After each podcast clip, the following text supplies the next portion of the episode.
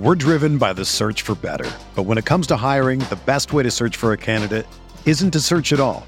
Don't search match with Indeed. Indeed is your matching and hiring platform with over 350 million global monthly visitors, according to Indeed data, and a matching engine that helps you find quality candidates fast. Ditch the busy work. Use Indeed for scheduling, screening, and messaging so you can connect with candidates faster. Leveraging over 140 million qualifications and preferences every day, Indeed's matching engine is constantly learning from your preferences, so the more you use Indeed, the better it gets. Join more than 3.5 million businesses worldwide that use Indeed to hire great talent fast. And listeners of this show will get a $75 sponsored job credit to get your jobs more visibility at Indeed.com slash BlueWire. Just go to Indeed.com slash BlueWire right now and support our show by saying that you heard about Indeed on this podcast. That's Indeed.com slash BlueWire. Terms and conditions apply. Need to hire? You need Indeed. What do you think about the Laker team now? You follow the box scores of the games every day? Just the Lakers. You're kidding. That is really a compliment. I was pleased to see you smile at the top of our show because once the game starts, you have a game face. You don't smile much out there. I don't think you have to do things for money anymore. Correct. What's up, Laker fans? Welcome to the Laker Film Room podcast. I'm Pete, joined by Darius and Mike, and nearly an hour long introductory press conference from Rob Pelinka and Darvin Ham. Uh, Mike and I were on the scene. Darius uh, listened after the fact. And today we're going to talk about it from LeBron James being rejuvenated, uh, preparing for the season like a rookie, to Anthony Davis getting his body right, having a healthy summer of preparation, Rui being attached at the hip to LeBron. Darvin giving a very interesting explanation of why the Lakers didn't pursue the big big that that I was pining for, right? And a whole lot more. Uh, really interesting press conference, thorough and comprehensive. Mike, set the stage for us, man. What uh, what came to you from the introductory press conference for the 2023-24 season?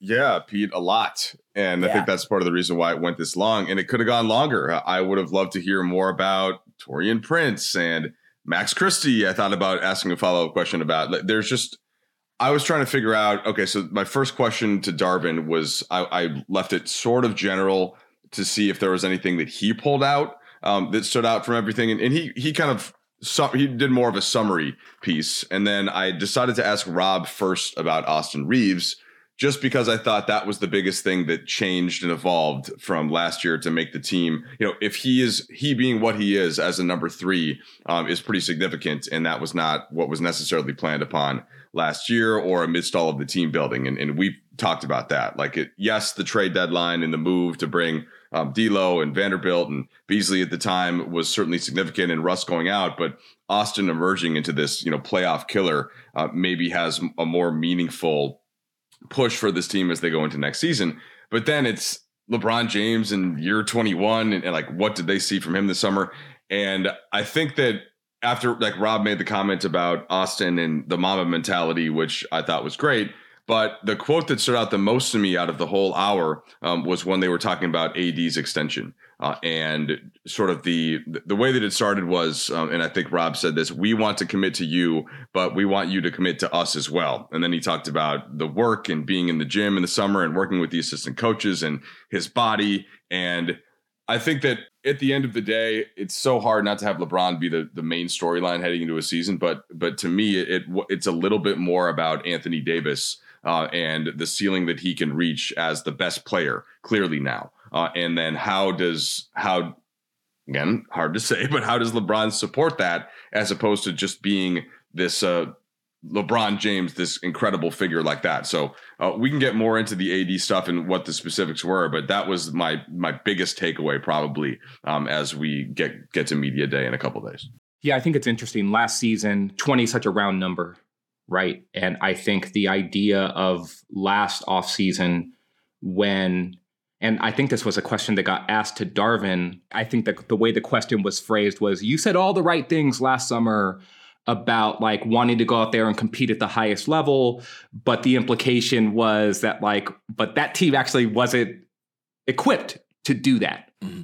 And this offseason, there looks to be a much better chance to accomplish those goals. How are you feeling? And Darvin sort of skirted some some of that, but um, I think that the the way that that was set up and Mike, your takeaway, I'm sort of combining those things in my own mind there. Everything was set up as sort of a LeBron season last season in that again 20 such a big round number and the anticipation of going into your 20th season and on the precipice of breaking the all-time scoring record i think there was a lot of lebron james centric stuff that was put forward in front of maybe even necessarily team success based off of a the position of the roster pete and b like the slow start and like the hole that the team was trying to dig their way out of. And my big takeaway was twofold from this, and I think it runs parallel with what Mike was saying. There's a general sense of optimism yep. that I don't think I've sensed around the team in, I don't want to say a long time, but probably since coming off of the title season. But even that mm-hmm. was like in the midst of COVID and the short turnaround. And there was a lot of stuff to be concerned about that was undercutting that optimism of you're the defending champions the idea of like work and commitment and what's required of the players. Even Rob's quote, Pete, about like, we want to commit to you. Um, we want you to commit to us. And the comments about AD's work, the comments about Austin's work, the comments about Rui's work, Darvin's comment, I thought about Christian Wood and the three levels that you have to reach as as a player where it's just like first you have to make your way and, and establish yourself and then you have to show that you can put up numbers basically mm-hmm. and be effective in your role and then the third level is having your role and that effectiveness translate to winning basketball mm-hmm. and and sort of challenging Wood in his own way to sort of like reach that third level now with the Lakers and thinking that he can. So my takeaways were more about like this idea of of optimism coupled though with that optimism needs to be backed up by work or else you will undercut that optimism by not putting in the proper amount of effort to reach your goals. I think that's spot on. And I think that that comes from like being able to see, like, yeah, we can do something with this group. It was harder to see that a year ago. And I wondered all year last year, like, what did everyone's summer look like? And that's something that's just natural human nature. If you don't look at your team and be like, oh, yeah, this team that we have right now, these guys can win an NBA championship, you know, to what degree does that fuel you? But when you go on a, on an ad hoc Western Conference Finals run with a bunch of guys that you just met. You know, I rem- clearly remember Mike a uh, walk off interview that you did with D'Lo, where he was like, "Once we get a training camp underneath our belts, belts, the sky's the limit. This has been something on their mind since they were playing well last season, you know? And so I think that the the way that that is translated to everybody putting in that work over the course of this summer um, is it portends really well for this season. But Anthony Davis, like you said, Mike, is at the centerpiece of it. There's buzz out, there was buzz out of LeBron's training camp in San Diego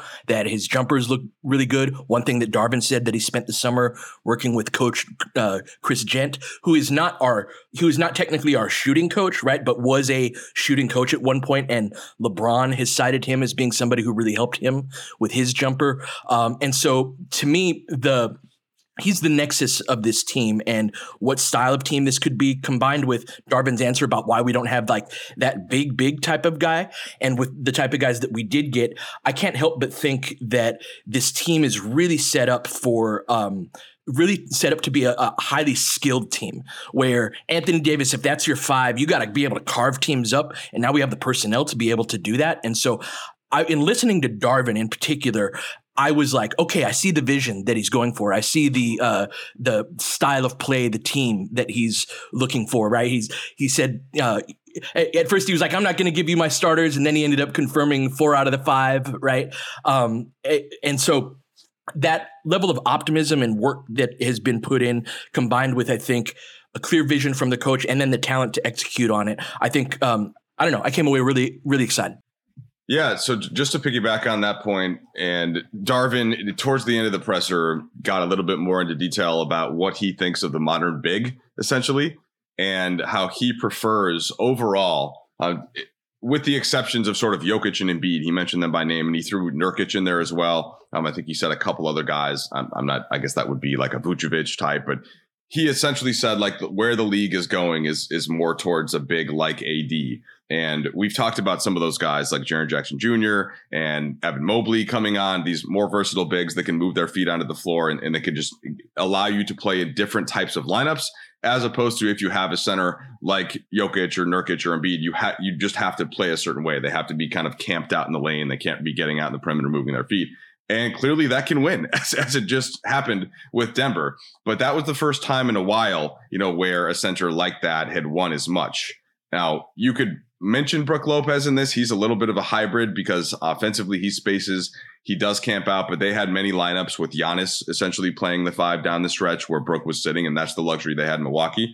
But to get back to AD, uh, in in this instance, like Darvin actually talked about him in what we've been talking about, and I know that Darius and I have had a couple of these conversations itself. So, quote, he came back leaner, stronger, quicker, more explosive. And I I was sitting there like, hmm, with that, you know, with kind of like that meme with mm-hmm. the uh with the face just like that is what I think that AD getting just even if it's a, a half step quicker in that context, I think is ideal for his body. But then the question goes back to how do you defend some of these bigger players, especially in the West with Jokic? But I'm not going to worry about that right now. I, I just want AD um, to be in sort of his best shape locked in the most, uh, him feeling like that he has this leadership mantle and it's not necessarily one that's just shared with LeBron, but it's like, hey, look, we just invested in you. You're the guy that now that has the longest mm-hmm. contract. You're the guy um, that is going to be here, and here's what is expected, and and him sort of embracing that. And I think uh, one of you just mentioned that that trickles down then what we heard about Rui physically and how he's been mirroring LeBron and what we heard about D'Lo physically and he being in there working in that way.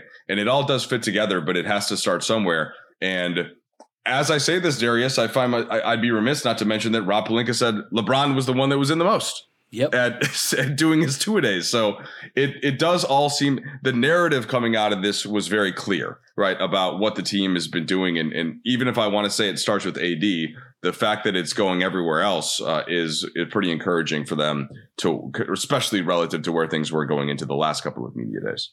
100%. Let's get to break here and come out the other side and talk a little bit more AD, but also the North Star. We're driven by the search for better. But when it comes to hiring, the best way to search for a candidate isn't to search at all. Don't search match with Indeed. Indeed is your matching and hiring platform with over 350 million global monthly visitors, according to Indeed data, and a matching engine that helps you find quality candidates fast. Ditch the busy work. Use Indeed for scheduling, screening, and messaging so you can connect with candidates faster. Leveraging over 140 million qualifications and preferences every day, Indeed's matching engine is constantly learning from your preferences, so the more you use Indeed, the better it gets. Join more than 3.5 million businesses worldwide that use Indeed to hire great talent fast. And listeners of this show will get a $75 sponsored job credit to get your jobs more visibility at Indeed.com slash BlueWire. Just go to Indeed.com slash BlueWire right now and support our show by saying that you heard about Indeed on this podcast. That's Indeed.com slash BlueWire. Terms and conditions apply. Need to hire? You need Indeed.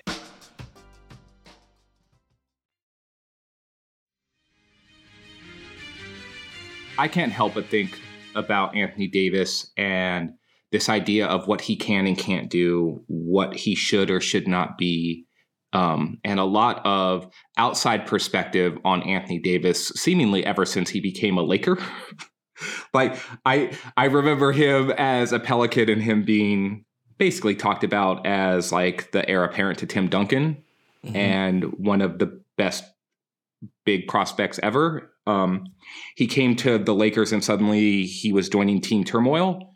And would everything be okay? Um, that team ended up winning a championship. And ever since then, to sort of kick back against my own sort of like, oh, I'm taking a harsh stance here against outside noise, AD hasn't been at his best physically, for sure. He has dealt with injuries, he has missed chunks of games almost every single season. And it wasn't until this past season where I think that he regained a certain amount of notoriety and spotlight for like the type of player that he can be consistently. But even that was undercut by like a 25 point night one night and then an 18 point night the next night or a bad shooting night or whatever.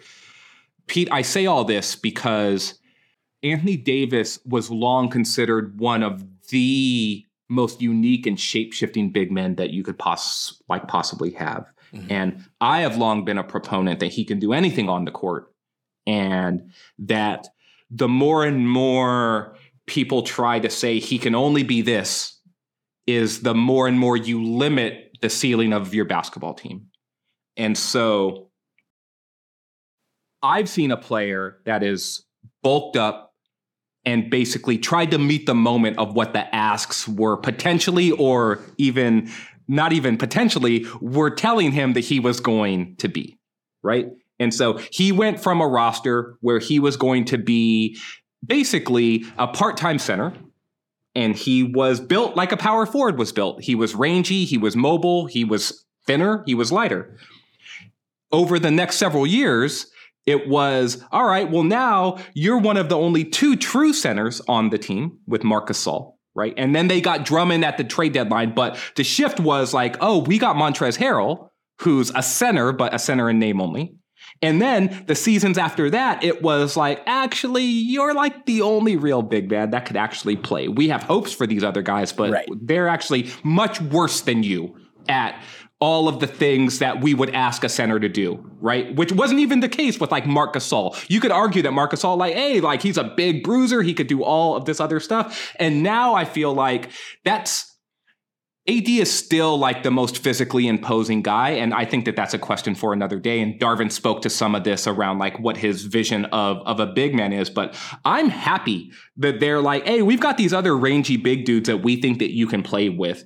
And we want to test this stuff out. And so that's a long preamble here, Pete, but but I wanted to sort of get your thoughts about this idea of AD the shapeshifter because last season it was AD you're a center like 99.9% mm-hmm. yep. of the time and coming off of that I feel like the narrative around him now is well he is a center and that's all that he can do. But Darvin's idea of a center is, well, those guys should be able to do anything yep. because that's where the league is going. So how do you, where's that bridge for you and, and how do these ideas connect?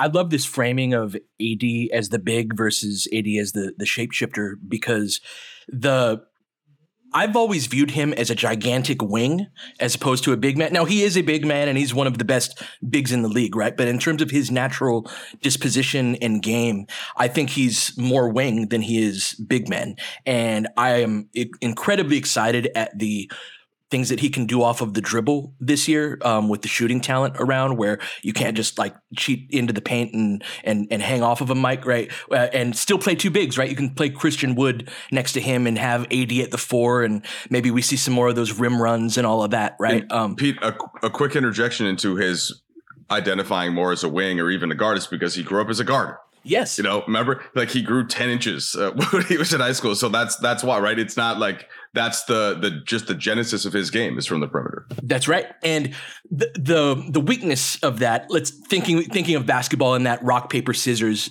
type of way. The Rocks give him problems, right? The really, really big, strong guys, the Jokic's, the em- Embiid's, the Gobert did very well against him. And Gobert's an interesting one because uh, he did well against AD this past season. You and I were looking at some of the matchup uh, data not too long ago, um, and the and the tape confirms as well. AD used to absolutely cook Gobert precisely because he had those perimeter abilities and those types of skills. And that, like, if it becomes a, a battle of strength under the basket, that's an advantage to Gobert. But if AD is a threat on the perimeter, and I, I really think, guys, that we focus too much on three point shooting within this. It is an element. I don't want to act like it's not but it's like attacking off of the dribble, uh, you know, getting a big man to lean one way and attacking the other and hitting a little floater and drawing an and one because the guy's trying to recover his balance. That's the space where AD really can make guys like that, those type of bigs that Darvin was like kind of the league is going away from these types of guys, AD can really go after those guys if he's a threat from the perimeter. And so, D, our conversation about, and one thing that you you really pointed out well uh, in the playoffs last year is that when you're asking AD to roll to the basket every time, it's you are limiting him to just being that big, which he's one of the very best in the game. But yes. when he can be that, and he's also this guy that like, oh, you're going to make Rudy Gobert dance 20 feet away from the basket and he clearly has no chance. Like I, that, that to me is the fully realized Anthony Davis and the guy that can be the best player on a title team. It's interesting because we want AD the mo- to be the most efficient version of himself. Right. And he had his high shooting percentage of his Right. Career. Let's not act like he wasn't amazing last year, right? No. And he was an elite rolling big man. Like he was elite at this. Like yep multiple possession like i think he averaged like five or six possessions a game or like or shots a game out of the pick and roll. And like he's scoring like 1.4 points per possession mm. as like a roll man. Like he's he's a crazy efficient player.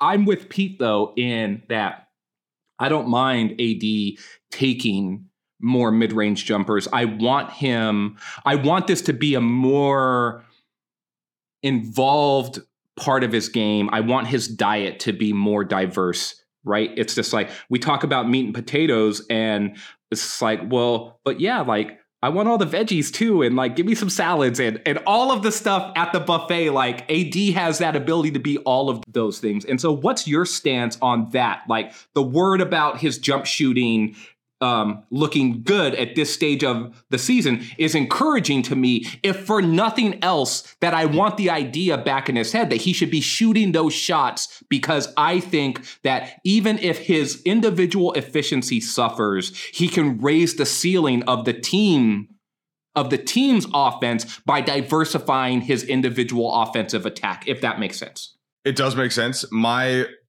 quick AD thought is just the more the better on offense. You want to shoot, shoot as much as you yeah. want. You yeah. are the yeah. star. You are the guy. I really, really think that because AD is he he has an unselfish nature to his game, but if you gas him up a little bit, which sure. to me would be for a proper reason, then it just helps the whole thing. So this to me should, and it's again where it becomes difficult when I think about LeBron and how great he still is. But like, that's what I want going into this season. AD, you're the guy. You get a lot of shots. Everybody else will fit fit in around you. Uh, and Pete, like, I just I will spam that as much as you let me if I'm the coach.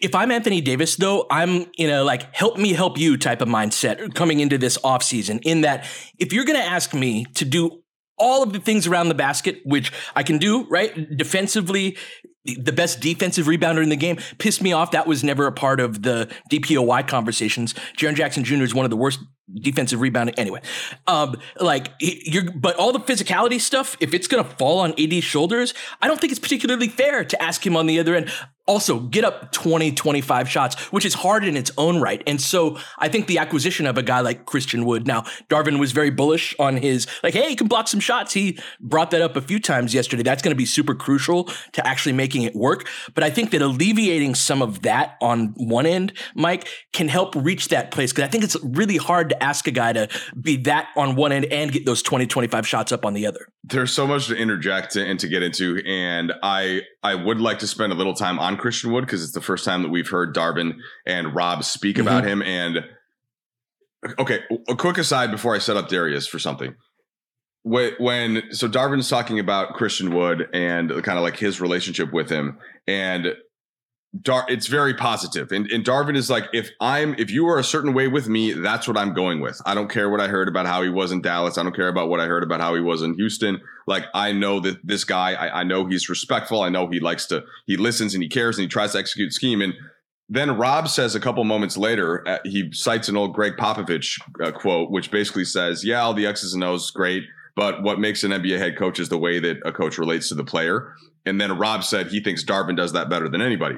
And we just did the Darvin pod, and that's a more eloquent way of saying what we were trying to say is that he, whatever the personal interaction is between coach and player, Darvin's good at that.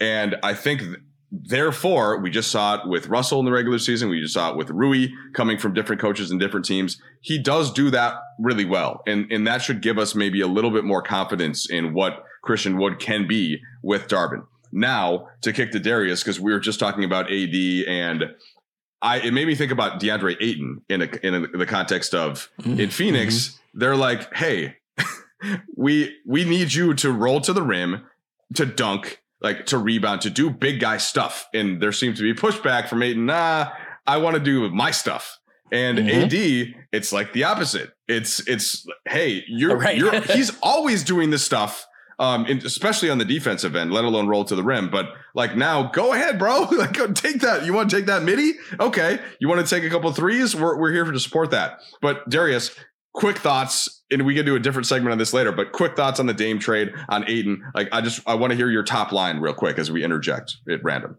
Oh man, so I like this off ramp here I mostly agree with what you were talking about in terms of who you like it for and how you like it less for the Suns. Um, I'm actually, I don't want to say bullish on Ayton. I just think that you take a center number one overall and then you tell him to go be like like mm-hmm. a guy who's just like not going to shoot very much and we want you to do all of the dirty work stuff like Shaq always said like you want you want the dog to protect the house then you got to feed the big dog that's how it goes. And they were, they were, you know, telling Ayton a little bit like, hey man, like we're gonna hold your food back, and how you get your food is by. It's just like, no, yeah, that's the wrong way with him, and it got out of whack a little bit there. I also agree with Pete that I don't think that was coming back for him in mm-hmm. Phoenix. Mm-hmm. And so it's sort of like they depressed their own asset and then they didn't get as much back for them.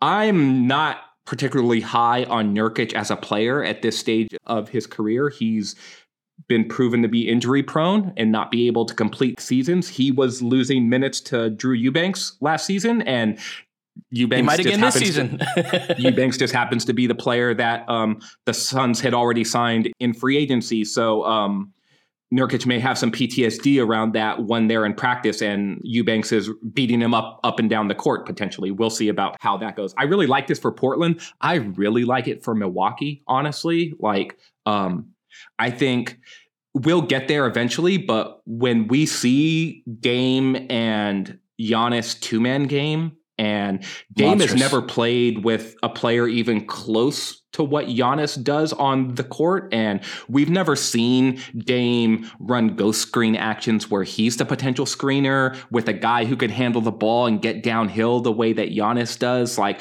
imagine guards hedging on him when mm-hmm. the guy that you have to leave is Damian Lillard. Like, right. what's that going to look like beyond the conventional way that that action could be run, where it's Giannis setting screens for Dame and like the spacing that they could provide him and yeah. the way that they could potentially protect him on the back line defensively with Giannis and Brook Lopez.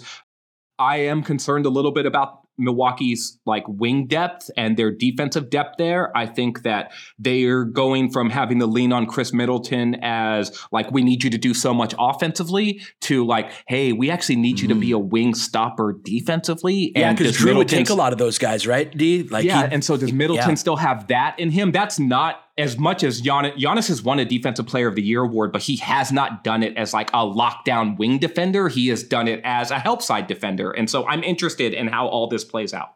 Just a quick thought, Darius, and feel free to go on about it. Like when when a star that the other star respects a lot comes, though, I feel like that that other star, in, in this case, would be Giannis is happy to do a little bit more. And maybe that's on the defensive end where Giannis was Giannis was kind of chilling a little bit last year defensively in the regular season and didn't get as much attention for that. Uh, he like just look at his blocks and steals numbers last year relative to the previous couple. My guess now is that we get more of that. And in mm-hmm. okay, you want me to take the big wing tonight instead of just doing what I was doing and conserving? Mm.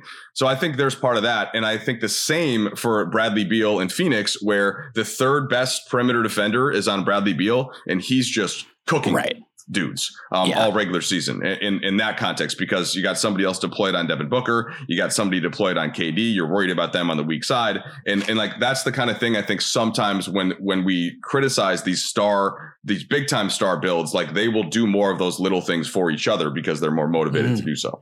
Good point. Also, too, they're really good at basketball. That's why they're star players to begin with. Like they have a lot of these tools, Pete, and a lot of times they're not always asked to deploy them because stars get elevated in a way where certain asks get less and less and less, which is yep. like one of my beefs about like today's hard NBA. to win hard to win at a high level that way. You need your stars doing that stuff too. Yep. No, it's just like I'm I'm from that old school era of like you you know the Jordans and uh, with the, the like the two-way player, right? Where it's just like this is how you shine. And it's one thing, even Magic Johnson like he led the league in steals right. before. Like he just bring something to the table. Do what you can and, do. Yeah, and was a triple double machine. And so he's on the defensive glass. Like he was doing other things mm. defensively, and not necessarily if he's a, a lockdown wing guy. But like I'm super intrigued by Milwaukee. I think that they've elevated to the top of the Eastern Conference as a favorite now. I'm interested to see where Jrue Holiday goes. There's a lot of angles yeah. to like this yeah. trade that when you said, Mike, that this is good for the league, it's good for like NBA fans. Like I'm 100% in in agreement there, just because there is so much meat on this bone. Um, to get after around like how this impacts the the entire league. But let's go to break here and then coming back out, Pete. I want to hear a little bit more about like two big stuff and maybe um, get to a few other topics that Darvin and Rob brought up, particularly on the offensive side of the ball.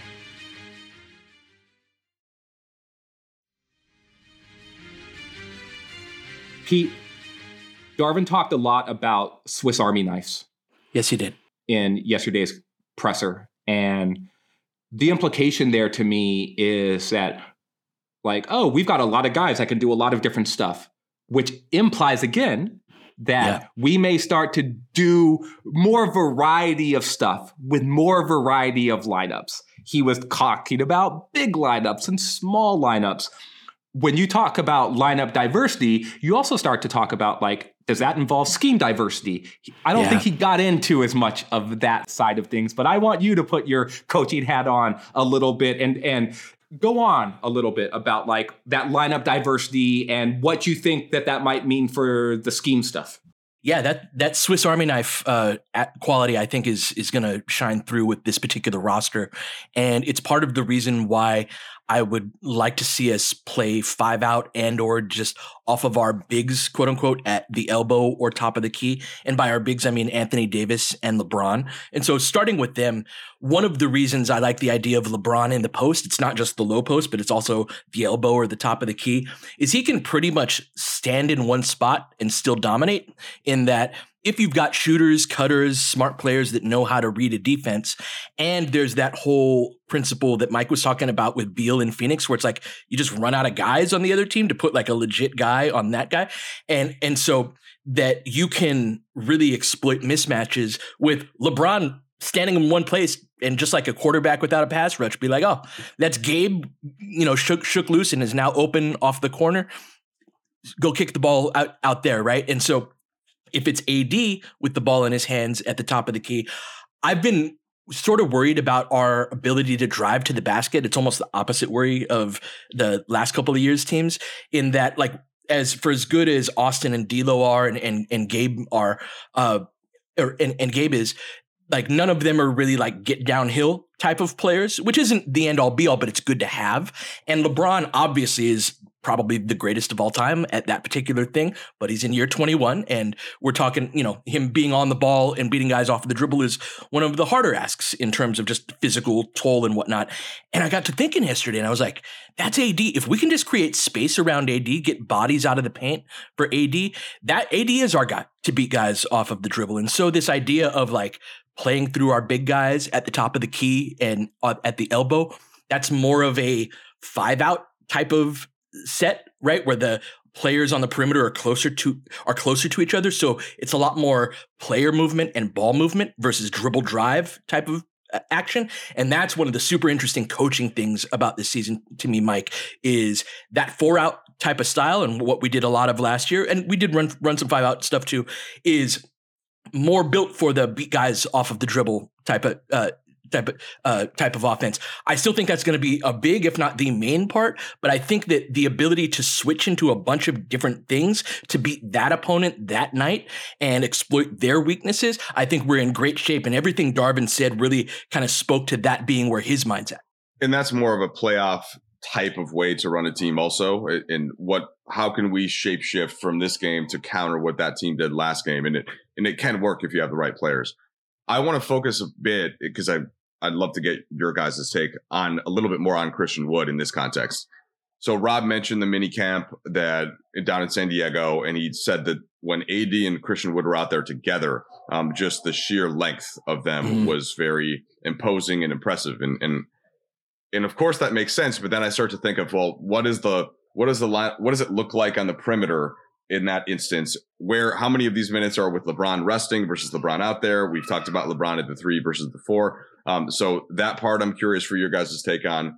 And then also what Darvin said after praising Christian Wood, and, and this is what Darvin's so good at, right? He's like he's he's because he's a genuinely good human and he genuinely cares about you. He can also be real in his particular way and mm-hmm. it helps that he's you know physically imposing and all that, but he can do it with a smile. But he basically challenged Christian Wood and said, "Hey, you're uh, you put up a lot of stats before. Now it's time for you to show us that you can impact winning." Mm-hmm. At, at, the highest level with those stats. And then he said, "In Christian's excited about that, right?" So there, that's a delicate combo to have with somebody. Hey, you put up numbers before, you've never won, you've never been to the playoffs. Why? What can you do for us? But to say it in a way that inspires and, and yep. doesn't detract, uh, and sort of put it on the guy then to do so. And and I'm I'm just curious how that works out, both from a mentality standpoint and from the X's and O's and like who he's playing with. Where are you at on Wood, Pete?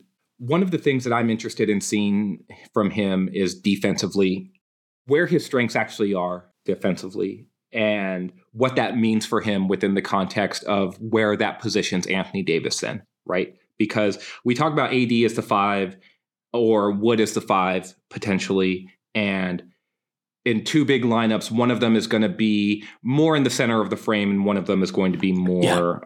in a Romer. help situation, yeah. right? And what I've seen from Wood is that he's pretty good at like corralling corralling the ball when he's defending the ball and getting blocks when he's sort of when the action comes to him in a way, but not necessarily um, when he has to like make multiple rotations in a single possession mm-hmm. and then be the guy who is sort of playing quarterback like on the back back line. And AD can obviously do everything defensively and and so whatever the ask is I'm comfortable with him doing that. But where are you at with Wood in in relation to this? Because I think it's Wood's ability that's going to make two big lineups work not Anthony Davis's. Yes, although Although I think that with a guy like Wood, who does have defensive weaknesses, right? We've been talking about, yes, there are things that he can do on defense, and that is the place you need to start if you're building off of uh, what a, a, player that is imperfect on one end of the of the floor is like. Okay, well, what can you do, and try to put them in the position to do that as much as possible versus the things that they're not as good at. That said, that will not always be up to the Lakers, right? It will be up to the talent of the other team to a great degree, and I think what is good about this particular combo is that you can always solve a problem with Anthony Davis in that you can still play those two big type of lineups. And I think sometimes Wood can be at the four, right? And it is AD, the guy that's playing that quarterback position where, and, and is a little bit stronger and he has a little bit of, you know, more presence around the rim and with physicality. And, and so I think that there is a versatility there where they can do each other's jobs. Now, getting Wood into rotation at the four spot is also tricky, right? And so that's one of the big questions of the year for me, D, is like, yeah, we talk about these two big lineups, but at the highest levels of basketball, will it be Christian Wood is not strong enough and not stout enough around the rim to play defensively at the five spot, but also not mobile enough to be able to make per- perimeter rotations at the four? All of a sudden, then maybe your two big ideas go by the wayside. And that to me is kind of implicit in the challenge that Darvin presented to him. Yeah. And this is where I'm interested too in like how and whether having these versatile players translates to the changing of what the scheme actually is defensively. Mm-hmm. Right. Mm-hmm. And so it seems counterintuitive to say that the team would switch more with two bigs on the floor, but maybe they would. Yeah. Right. Yeah. And it's like, who the other players are on the floor, there are so many questions to be asked and answered. And I thought Darvin said it well, Mike, when he was saying that, like, that's what camp is for. Um, we're going to start to learn about what the players can and cannot actually do. Beyond what their projections are and what we think that they can do now, right? It's just like Darvin mentioned a lineup potentially with oh Taurean Prince at the two and right. Austin at the one and and right. It's just like this massive lineup with LeBron or Rui at the three, and it's just like oh my goodness, like this team can can black out the sun, right? It's just like like they are unreal in terms of the amount of size, but can they actually defend? Right. Can, Can they, they, do that? Right. And, yeah. and and those are those are things you're going to learn. So where are you at with all that? You said it well, and I'll I'll let you leave it at that. I, and since we're getting close to time here, I just wanted to emphasize. So they were really strongly supportive of D'Angelo Russell to the point where Darvin called him the mm-hmm. starting point guard, um, mm-hmm. which to me was in some sort of a message to Russell of, hey, we support you. Whatever happened with like the contract negotiations, like you're you're valued here. Rob made a whole analogy about a honeymoon and how like don't judge it by the end. Uh, you can look up the clip if you want, but basically we had this this great period. The end at Denver wasn't wasn't great. That doesn't mean that it wasn't great up to that point. I, I thought that was significant um, in that you know you're they're not viewing D'Lo like he may be talked about in that oh it's just a trade chip. You know they they right. do see some value in how he plays, and then the the most effusive though uh, may have been about Rui's offseason because we yeah. expect LeBron's offseason. Like we know how LeBron that's one of the reasons he's he is who he is. But to have Rui like super excitedly just following LeBron along uh, uh, around and Pete's yeah. probably seen him down at the office, right? Like, oh, there's yeah. LeBron. Yep, there's Rui too. That's mm-hmm. always a good thing. It's always a good thing to have somebody. Uh, and you you always sometimes you wonder like why don't more people just cling on to whoever's doing it the best and and then you have to remember, well, not everybody can because LeBron can't have four guys coming with him every morning. Sure. So there's you have to have a little bit of stature just to be able to knock on that door and have him say, "Yeah, come along." And and I, I just think that's interesting. Uh, we haven't talked as much about well, maybe there's a little bit more upside yet in Rui Hachimura. Sure. Uh, and, and that's interesting to me. Yeah, that was a, a big part of a uh, point that both Rob and Darvin made is that these guys still have levels that they can reach in their individual games. And I'm excited to watch Darvin try to bring it out of them. Um, there is so much more we could talk about. Like you said, we didn't even get into Rui, who there was like effusive praise for, um, and didn't get into D'Lo, but um, we will be back on Monday Monday is media day, so we're uh, we're in it. We're in it. Uh, one of the more anticipated Lakers seasons in a minute. Um, excited. Here's to good health. Everybody have a good weekend. But until Monday, you've been listening to Laker Film Room podcast. We'll catch you guys next time. James has got it in low to McHale. McHale wants to turn. He's double team. Just pass out in front. Broken up by Worthy. Tip to Magic. Worthy dies on his belly. Magic scores. There's Magic got it. Magic fires. It's game. Rebound of Lonnie. Three seconds left. Van Exel to win it. It's on the way. Good. Kobe Bryant, 48 points, 16 rebounds. Shot with his eighth block shot that ties an NBA Finals record. A lot of Laker fans sticking around for this. You're seeing something that's very rare indeed a Laker to get MVP chance right, in Boston. In Boston. Of all places. Are you kidding me? Kobe. Hard to believe. Are you kidding me? Unreal. Are you kidding me? Lakers looking to push. Bryant spinning in the lane. Back for Gasol. Pretty pass. And it's back to a three-point game. Kobe Bryant picked up by Bell. There's the move. Two, one. Listen. Unbelievable. For the victory. It's over. Shot clock now to five. Bryant. Yes. And that was a little tap to Alvin Gentry. Add insult to injury, Kobe. I mean, what a shot. I mean, you can't defend that. Are you kidding me? 2.1 seconds remaining. Denver a foul to give. Jokic trying to disrupt Rondo. He puts it in. Here's Davis, 4-3 in the win. Oh, it's good! Anthony Davis has won it for the Lakers! James again. Oh, he hits another one. LeBron James putting together a closing quarter against the Nuggets. This historic 2020 NBA championship belongs to the Los Angeles Lakers. The Lakers conquer the bubble, and banner number 17 will soon hang in the rafters.